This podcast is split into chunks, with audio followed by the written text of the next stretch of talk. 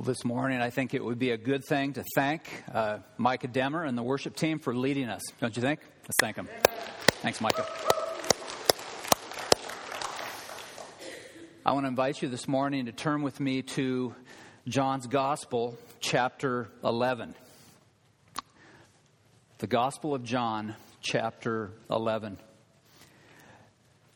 I was in the sixth grade, not too much younger than my son Nathan. We were on our way home from a Christmas trip in the town of my birth, Billings, Montana.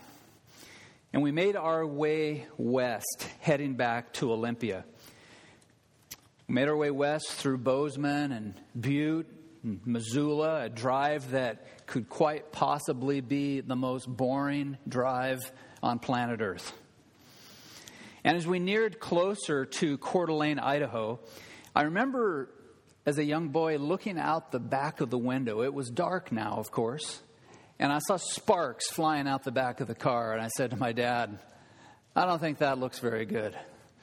And so we pulled over to the side of the road, and we ended up stopping in the little town of Kellogg. Now, as a sixth grader, I thought, Kellogg couldn't be all that bad. That's where they make all the breakfast cereal, right? No dice. We learned after spending what I think was about three day, days there, Kellogg is quite possibly the most boring town in the United States of America. So our, our car was out of commission. We would need to wait for the parts to come in, and that meant that we would wait in a boring old motel for a number of days. I'll never forget, I believe it was the second day in Kellogg. My mom was on the phone and I remember that things didn't appear to be right. I remember the look on her face. I'll never forget the look on her face.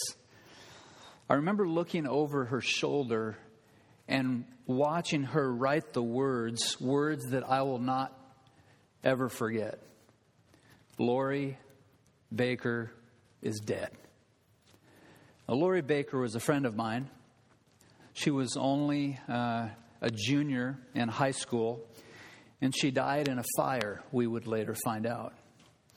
And I remember as a young boy, a 12 year old, the blood rushing out of my face. My heart began to race, and incredible sadness overwhelmed me as I head quickly to the bathroom so I could cry. Now, the title of the message this morning is The Shadow of Death. And death, of course, is the reality that hangs over each one of us.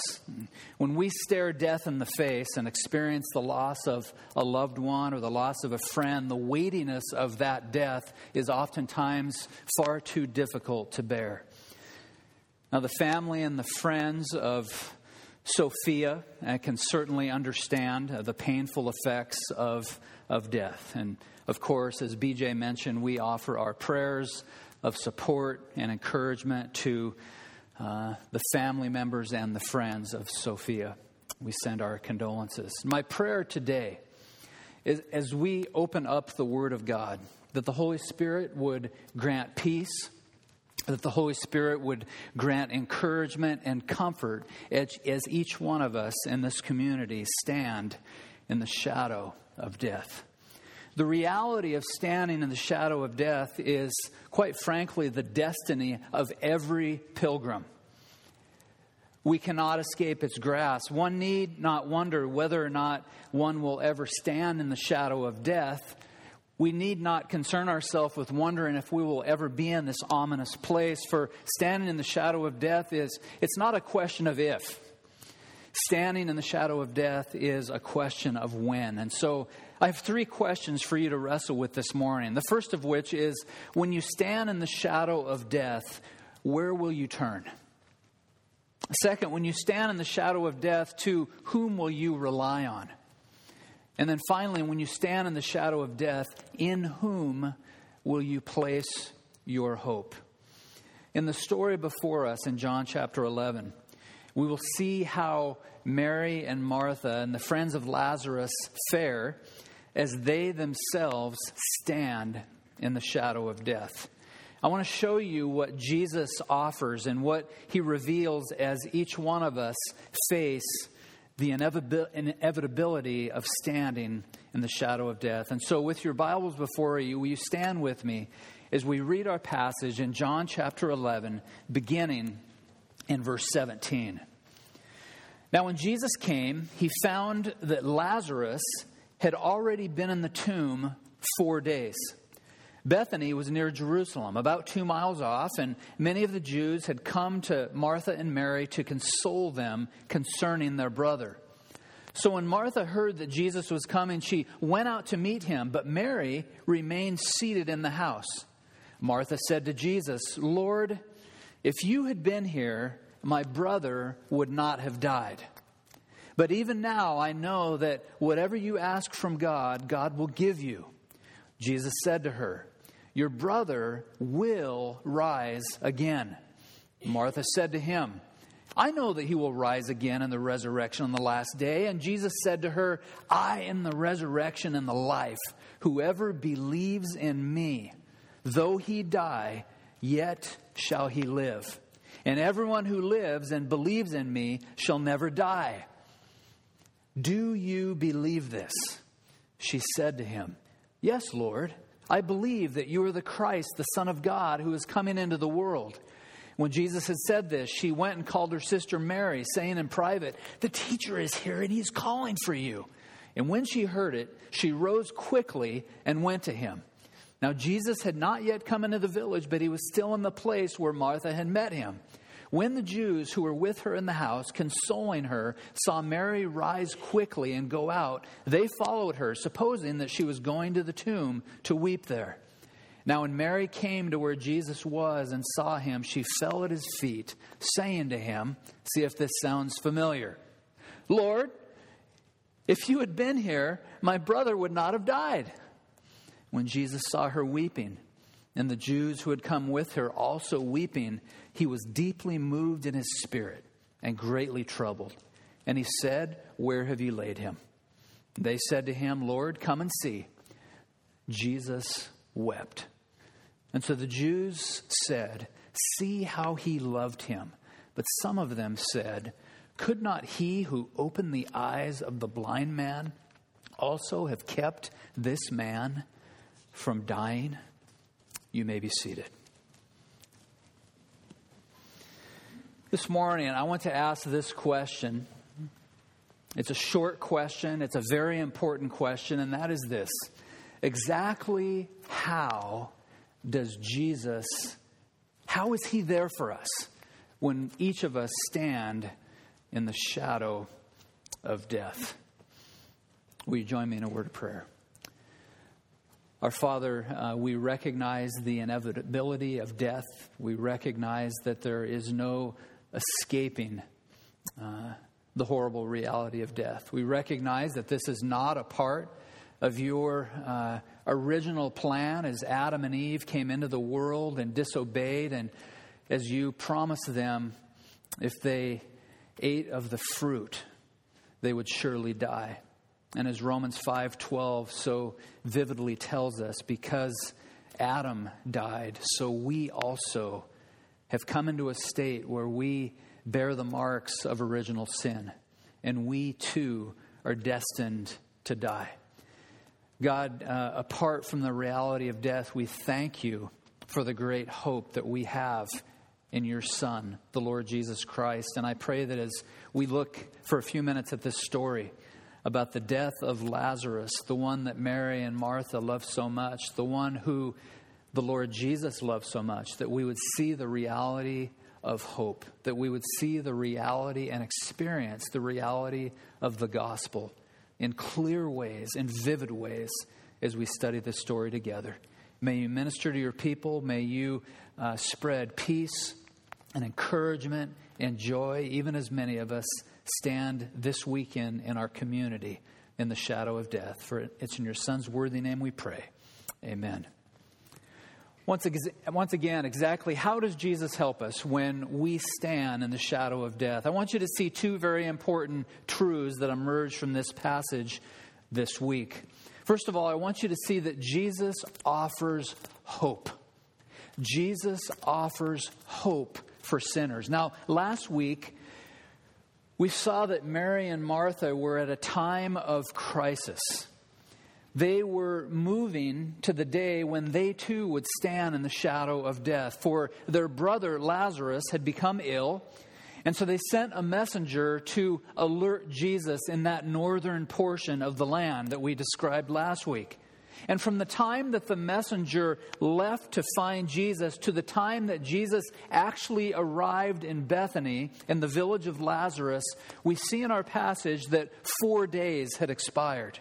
And we learned last week that Jesus had his reasons. They were providential reasons in obedience to his Father that he decided to stay for two days in that northern region. The Bible tells us that when Martha heard that Jesus was coming, she went quickly to meet him. And Martha said to Jesus once again, Lord, if you had only been here, my brother would not have died. And Jesus responds with amazing grace, with unbelievable kindness and mercy as he offers hope for sinners. I want you to see that hope as we unpack it in two affirmations and two promises. The hope will arrive for Mary and Martha, in this case, Martha to begin with, in two affirmations and two promises. Notice in verse 25, the first of two affirmations. And don't miss the, the weightiness, the gravity of this verse of Scripture. Jesus said, affirmation number one, I am the resurrection. Now remember the state that Martha was in. Her brother was dead. Her brother was gone. He had breathed his last. She is grieving. She is moaning on the inside. She is wailing. She has obviously been weeping. And Jesus stands before her and he offers her hope in these words. He says, I am the resurrection. Now, at a very basic level, the, the word resurrection here means to, to raise a person from the dead. To raise a person from the dead. And in Jesus' day, as you very well are aware, there were some people, namely the Sadducees, who refused to believe in the resurrection. And so, if there were any Sadducees around and Jesus were to utter this first affirmation and say, I'm the resurrection, if I'm a Sadducee, I'm saying to myself, big deal. That has, that has no weight in my world at all because as a Sadducee, I don't buy it. I don't believe in the resurrection. Matthew 22, 23 says, The same day the Sadducees came to see him who say there is no resurrection. You say, How does that relate to me in this day?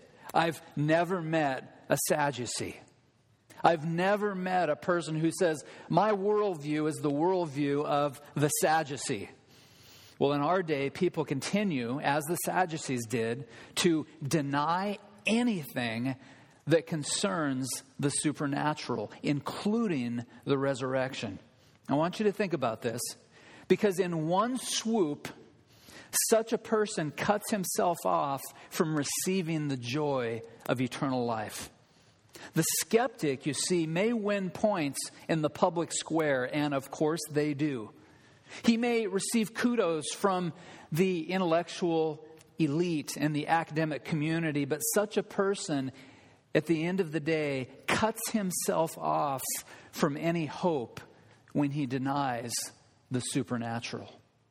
Every atheist denies the supernatural. And by definition, when one denies the supernatural, you deny the resurrection. Every deist denies the supernatural. And when you deny the supernatural, by definition, you deny the resurrection, thus cutting yourself off from any hope to receive peace or eternal life. Now, what's interesting about this statement that Jesus utters when he says, I am the resurrection. We have seen Jesus make similar statements. In John chapter 6, he said in the first of the famous I am statements, I am the bread of life. In John 8, he said, I am the light of the world. In John chapter 8, verse 58, he totally freaked out the Jews. You remember that? When he said, Before Abraham was, I am. And you recall that that little phrase I am in John 8:58 is written in the present tense, which means and the and the Jewish leaders knew full well what Jesus was trying to communicate here. I am means I have always existed. I exist today and I will exist unto all eternity. And they knew in that short statement that Jesus was making himself equal to God. If you're here this morning and that sounds strange to your ears, hear it once again. Jesus said, Before Abraham was, I am. Jesus, you see, does not have a beginning. Jesus is infinite. Jesus is eternal. Now, we are going to see the emotional response of Jesus as he moves closer to the tomb of his friend Lazarus here in just a few minutes. But I think there is a great need in the evangelical world for us to remember this about Jesus that Jesus is infinite, that Jesus is eternal, that Jesus has no beginning, he has no end. As Revelation tells us, I am the first and the last.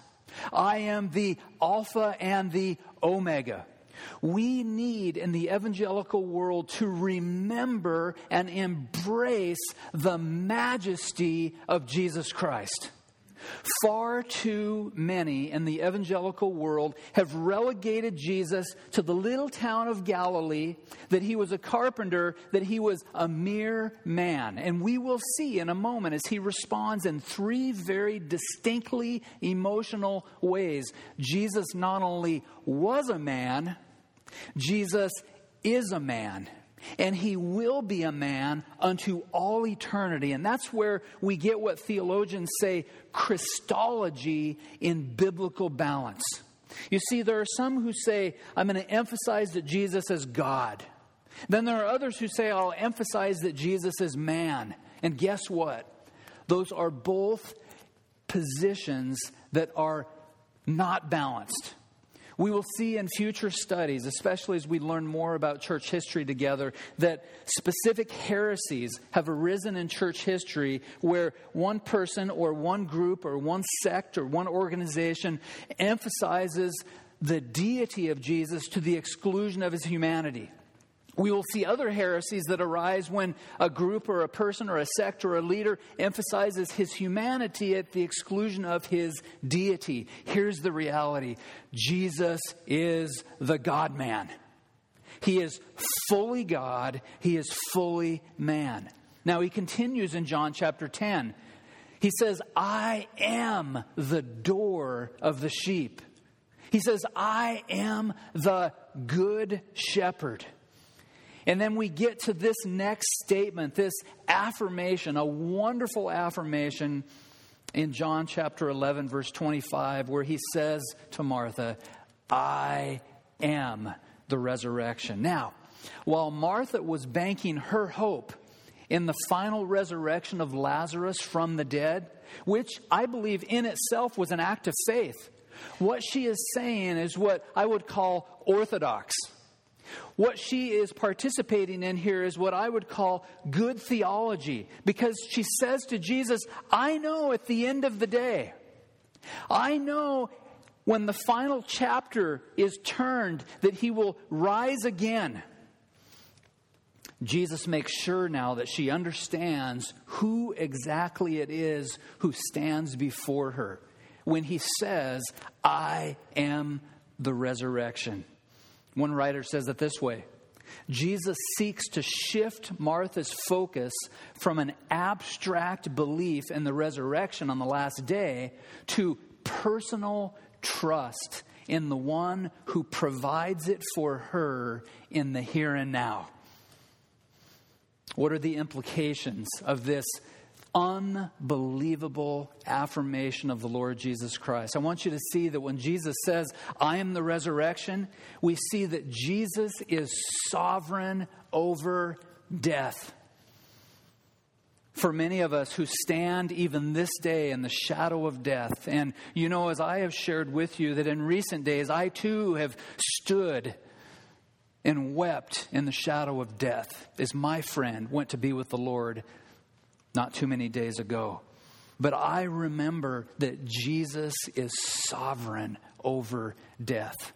When Jesus says, I am the resurrection, I remember that Jesus also has the power to raise the dead. This is why Paul can utter these words in 1 Corinthians 15 Death is swallowed up in victory. O death, where is your victory? O death, where is your sting? Probably the greatest rhetorical question ever asked. The sting of death now is sin and the power of sin is the law. But thanks to God who gives us victory through our Lord Jesus Christ. Jesus not only utters the affirmation that he is the resurrection, he goes on to say, also in verse 25, that I am the life.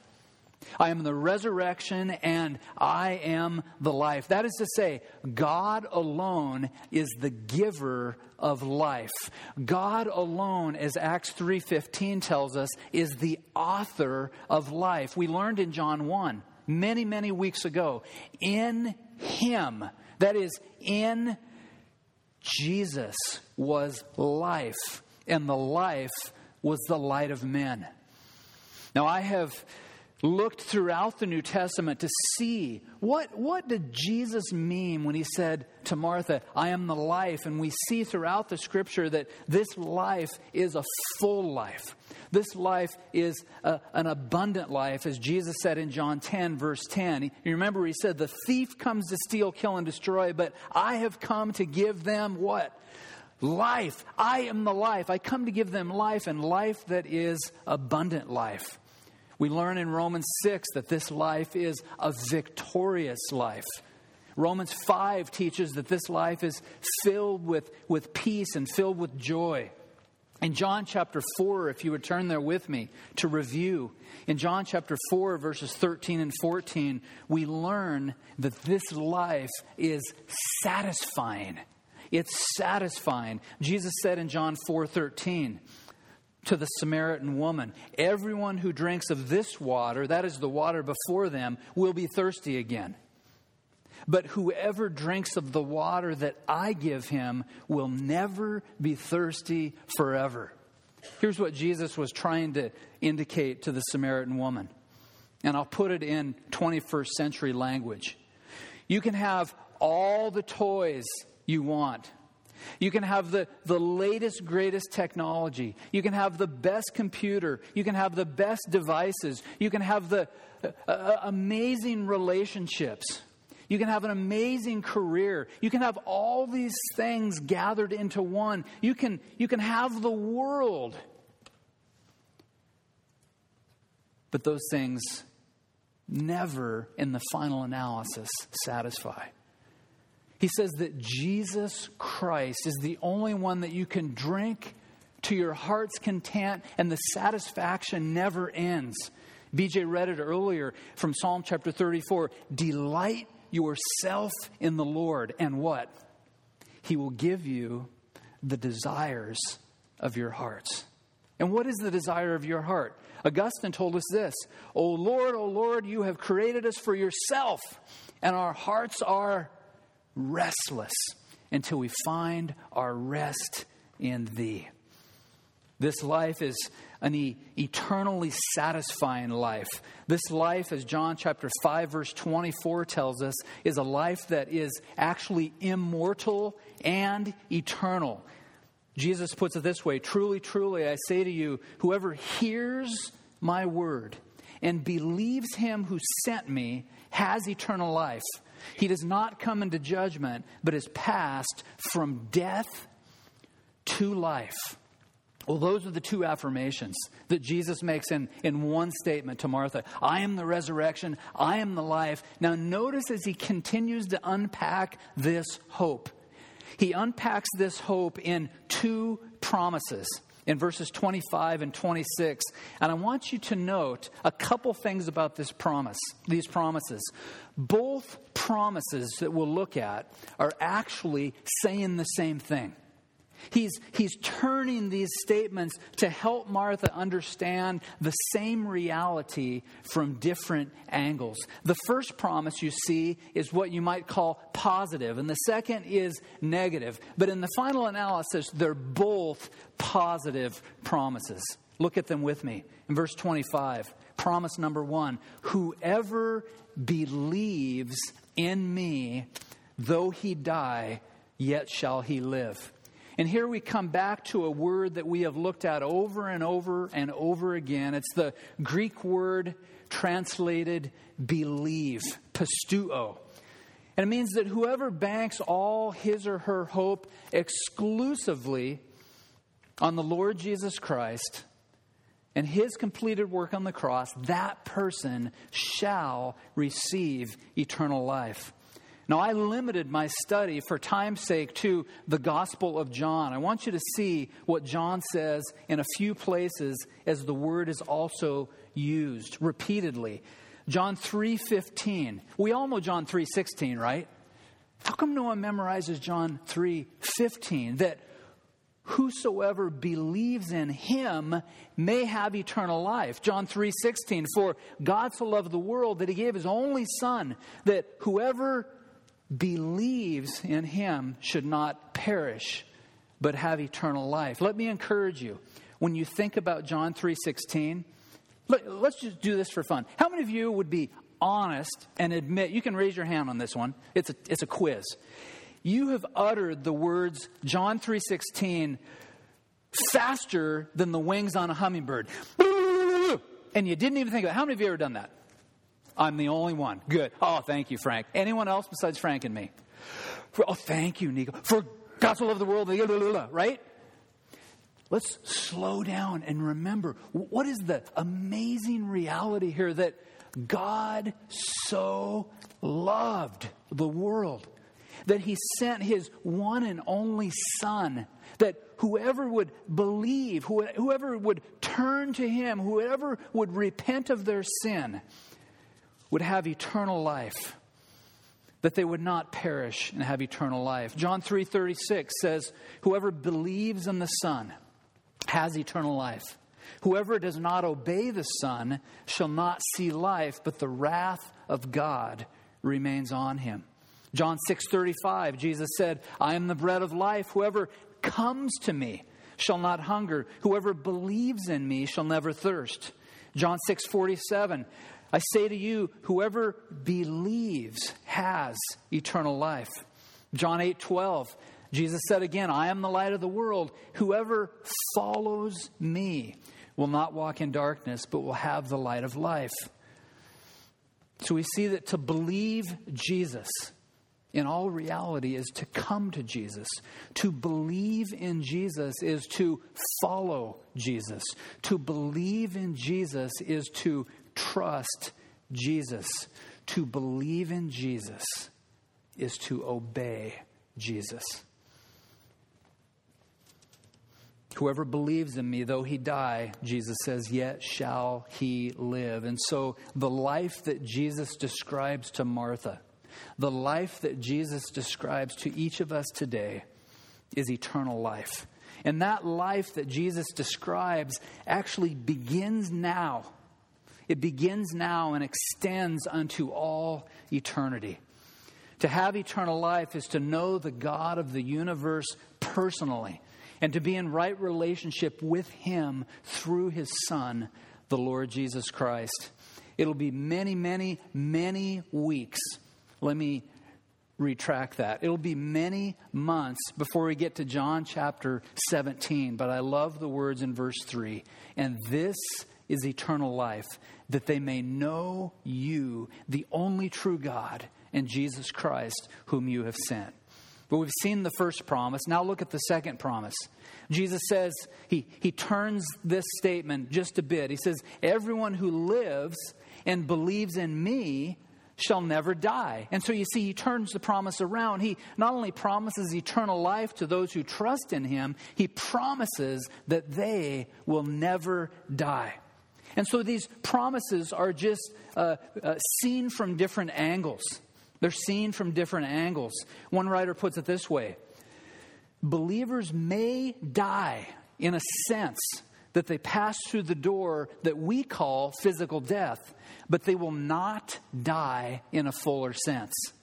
Death for them is but the gateway to further life and fellowship with God. This morning, it struck me as I was reviewing my notes for this morning that this is actually one of the final lessons that John Bunyan teaches in his book, Pilgrim's Progress. For he, learned, he teaches this lesson that in order to live, we must first die. In the story at the end of Pilgrim's Progress, Christian comes to the place where he, he can see the celestial city, but in front of the celestial city, those of you that have read it remember this, is a raging river. And he, he learns that he has to go into the river and die in order for him to spend all eternity in the celestial city. And so Bunyan teaches a very important lesson for believers. And so what we believe, you see, carries a great deal of weight. What I hear swirling around in our culture is it doesn't matter what you believe. It doesn't matter what you believe about Jesus, for instance, as long as you're sincere. I would argue with the scriptures and the apostles and the Lord Jesus Christ that what we believe about the Lord Jesus has eternal implications. And so Jesus offers hope for sinners who are lost in spiritual darkness. Jesus offers hope for everyone who stands in the shadow of death. This last week, I, I read an absolutely amazing story. I, I wish I could get into it. I shared a little bit of the story with my wife last night. If you're interested, I'll tell you more later. But this story relays an instance where an older woman died without the Lord Jesus Christ. The woman heard the gospel. The author of the book shared the gospel with this woman, and the woman stubbornly refused to believe in the name of the Lord Jesus Christ. At her funeral, as you might expect, her friends told stories that celebrated her life. It was an encouraging time for many of the people there. Yet, this Christ follower, this pastor who had the opportunity to attend the service, made this note There was no gospel, there was no cross, there was no reconciliation, there was no redemption, there was no hope.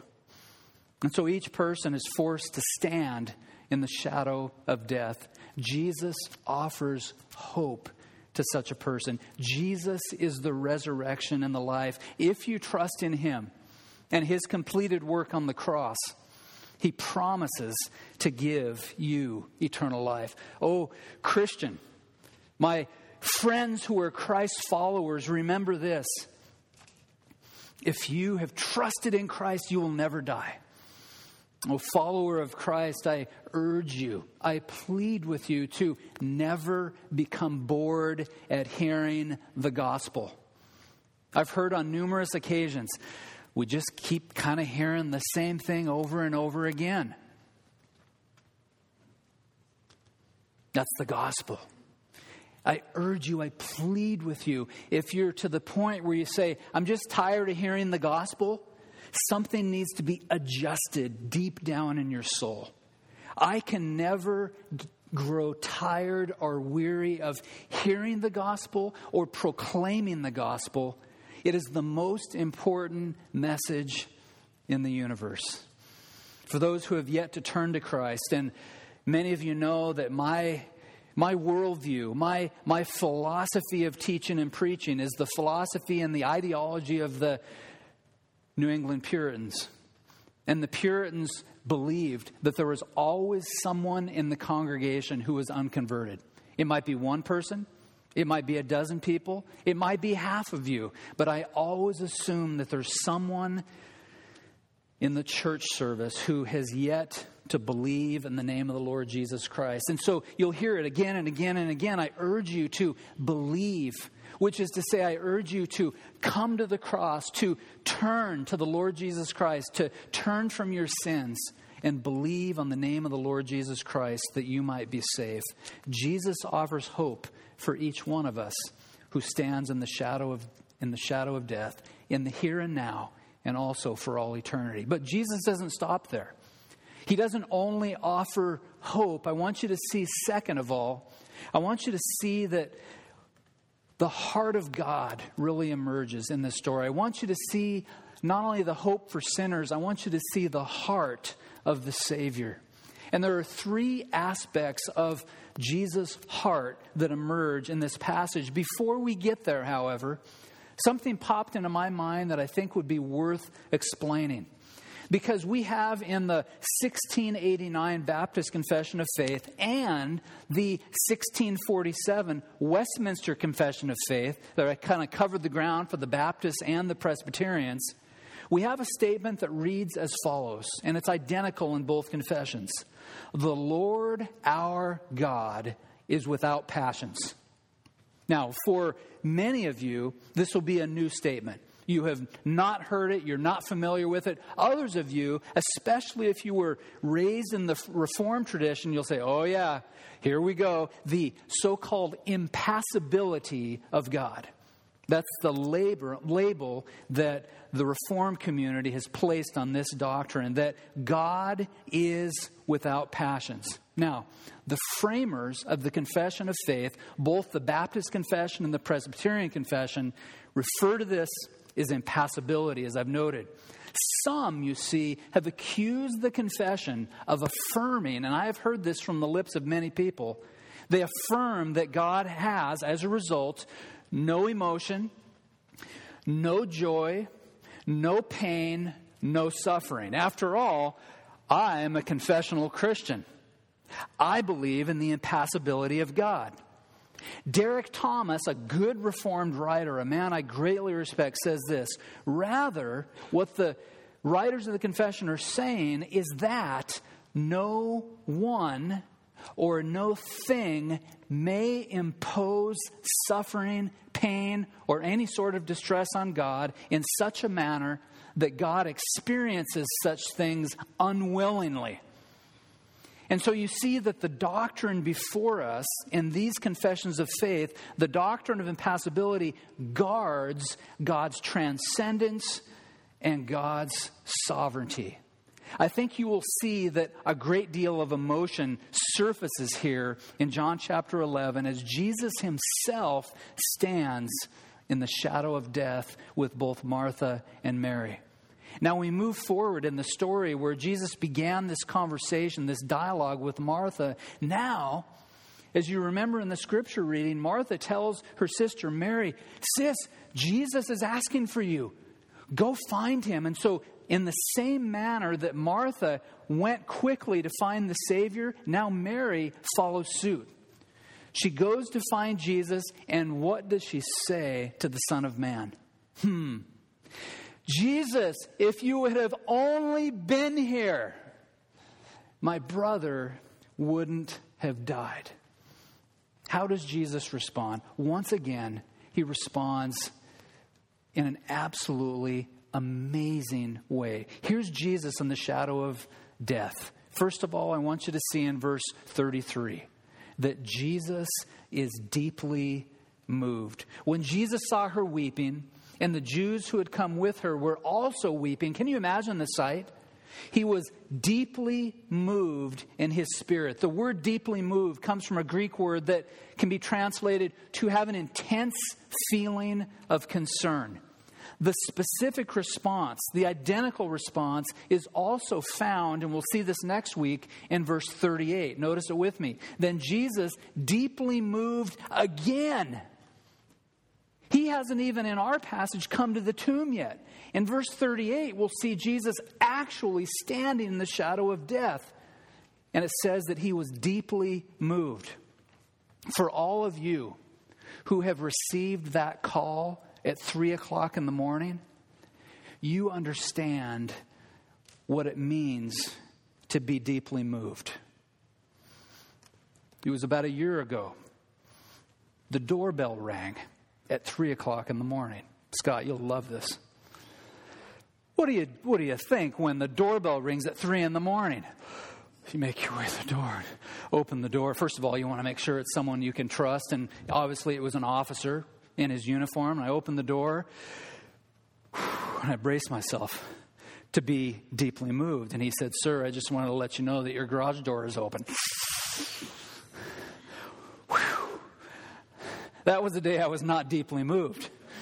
but if you're one who has received the call, if you are one who has received a knock at the door and talked to a police officer, you understand what it's like to be deeply moved. For those of you who watched the towers fall not too many years ago on 9 11, you remember what it's like to be deeply moved. When you see the footage on television of something like Hurricane Katrina or the tsunami in Japan not too many years ago, you understand what it means to be deeply moved. When the Lord Jesus Christ witnessed the tears of Mary and the anguish of the Jews who loved Lazarus, who grieved at his death, what happens? The Savior is deeply moved. Notice what also happens in verse 33. We see a second aspect of the heart of Jesus. Verse 33 says that he was not only deeply moved in his spirit, but he was greatly troubled. The word means to stir up or cause distress, it means to be agitated on the inside. This word troubled is seen in a few places in the New Testament. In Matthew chapter 26, verse 37, we see that Jesus is not only sorrowful, but he is troubled we will see in several months from now in John chapter 12 that now my soul is troubled as Jesus comes closer and closer to the foot of the cross.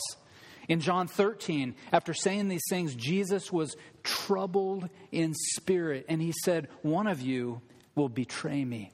And so you see this inner anguish in the Lord Jesus Christ when Jesus witnesses once again the tears of Mary and the anguish of the Jews who loved their friends so much and grieved his death, the Savior was troubled. If that's not enough for you to find Jesus deeply moved and troubled, notice what also happens in verse 35.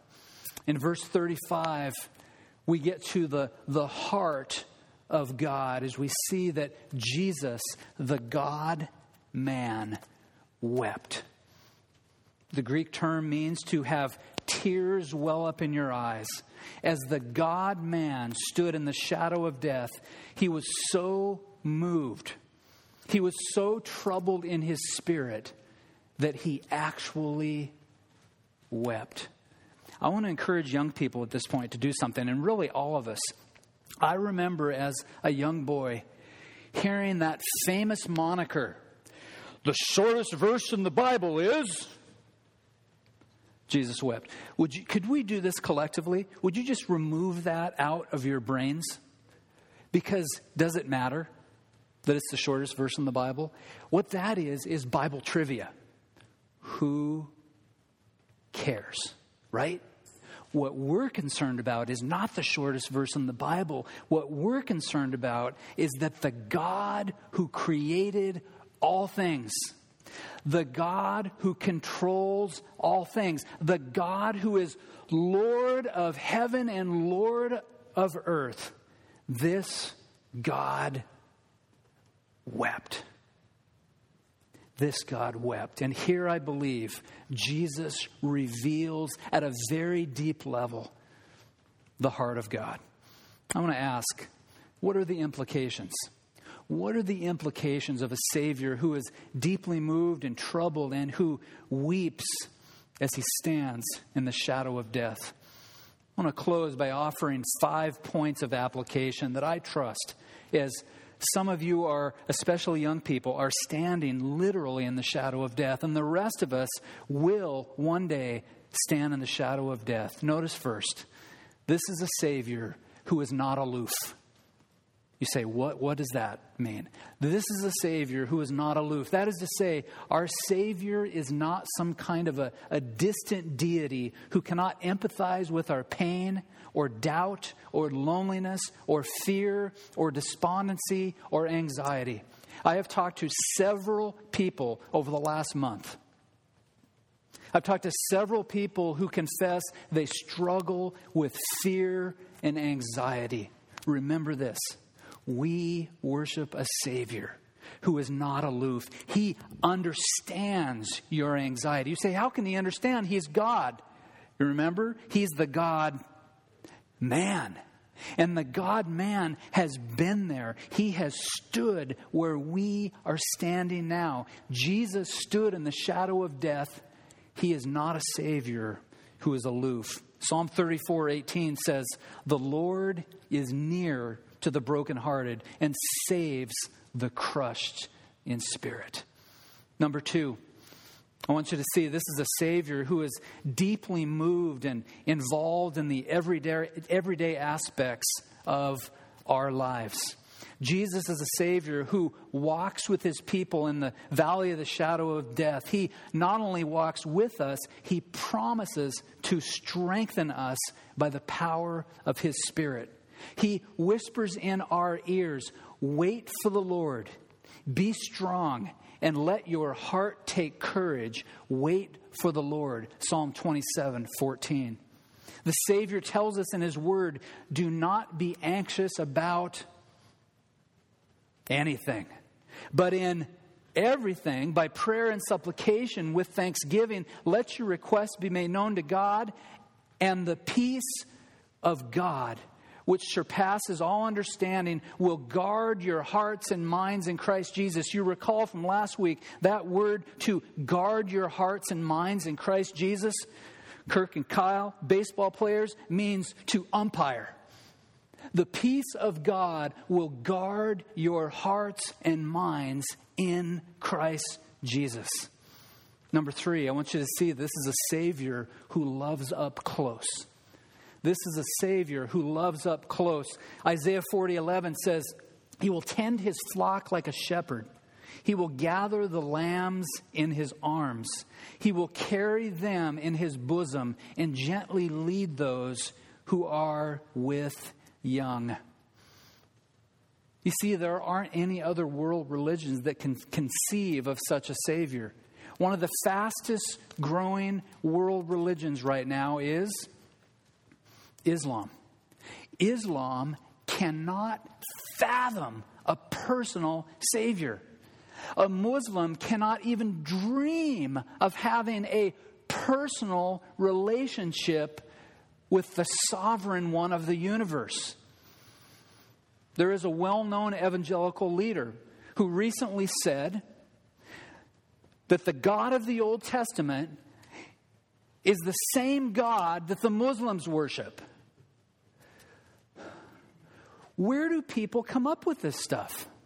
Listen, the God of the Old Testament is not the same God our, Islam, our Islamic friends worship. Who is the Islamic God? He is not Yahweh. He is a false God. I said to my wife yesterday, I say some things that could get me in trouble. Allah is a false God. And so, as you're building relationships with your Muslim friends, remind them as you share a, a cup of good Turkish coffee with them. Ooh, remind them that they can know the God of the universe personally. Why? Because the Savior loves up close. He loves to gather the lambs in his arms as a shepherd gathers his flock in his arms. Number four, I want you to see that this is a Savior who finds great delight in shepherding his flock. And will you turn with me to Psalm chapter 23? Some of you have it memorized and you can read along in your own mind. But I want you to see this verse once again as we looked at it a few weeks ago with a different perspective as we see that our Savior finds great delight in shepherding his flock. The Lord is my shepherd, I shall not want. He makes me lie down in green pastures. He leads me beside still waters. He restores my soul. Why does He restore my soul? Because my soul needs to be restored. When I stand in the shadow of death, Jesus, my shepherd, my Savior, my Lord, my God, restores my soul. He leads me in paths of righteousness. Why? For me? No, for him, for his name's sake. Even though I walk through the valley of the shadow of death, I will fear no evil, for you are with me. Your rod and your staff, they comfort me.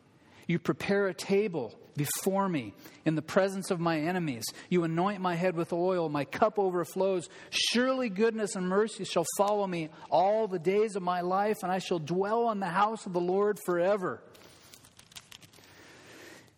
I imagine David penning those words and knowing he was coming to the end of that particular unit of thought, just ready to explode with excitement, knowing that his shepherd would be with him for all eternity.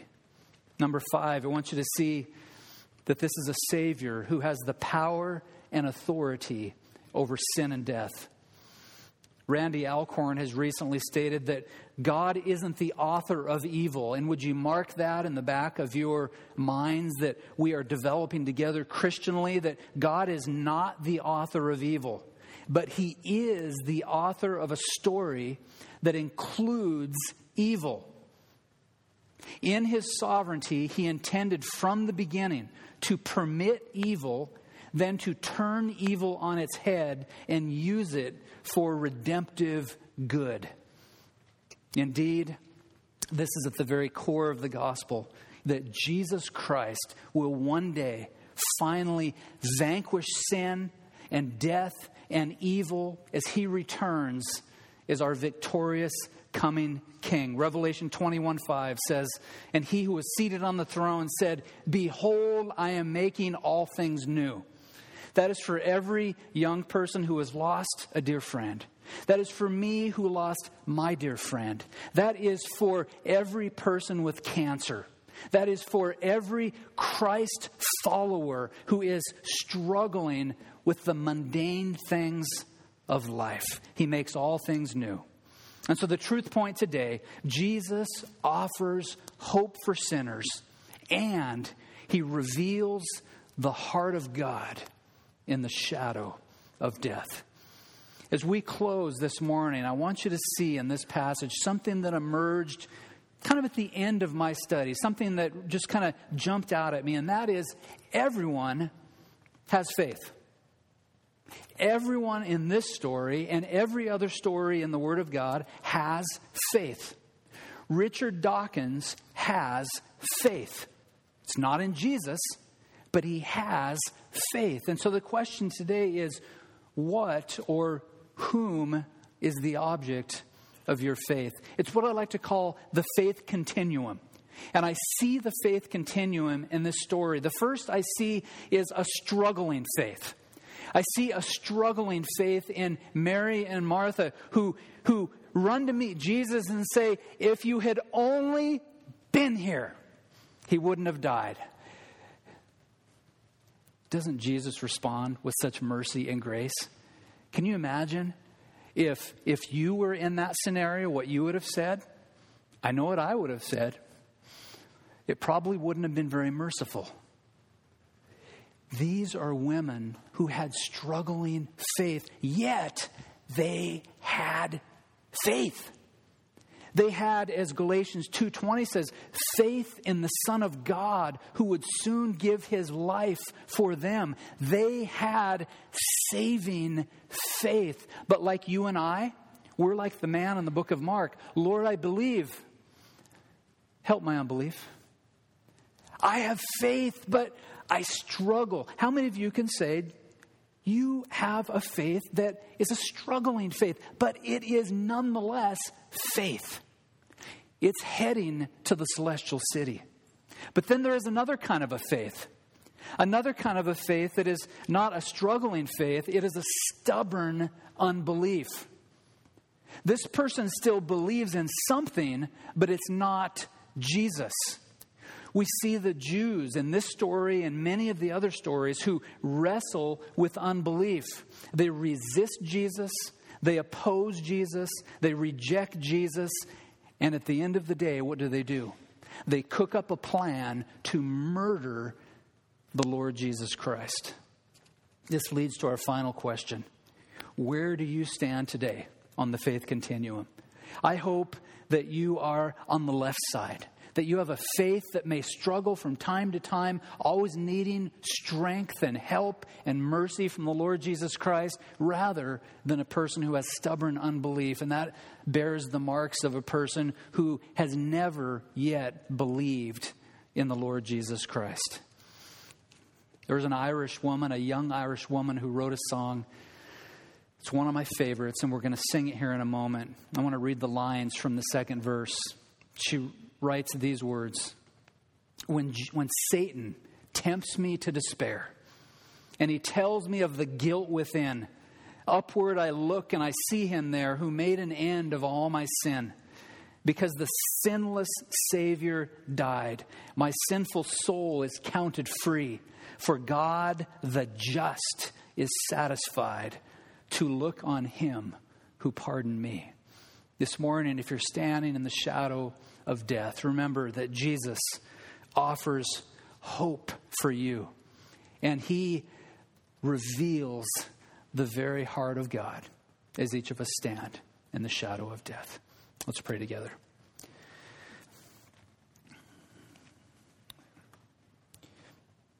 Father, thank you for uh, revealing so many things in this story for us. I thank you for sending your Son to be the final payment for our sin. And Lord Jesus, you are so gracious and so merciful in the story when Mary and Martha say, Lord, if you would have only been here, these horrible things would not have transpired, namely the death of our brother Lazarus. We thank you for your response. We thank you for offering hope to the sisters.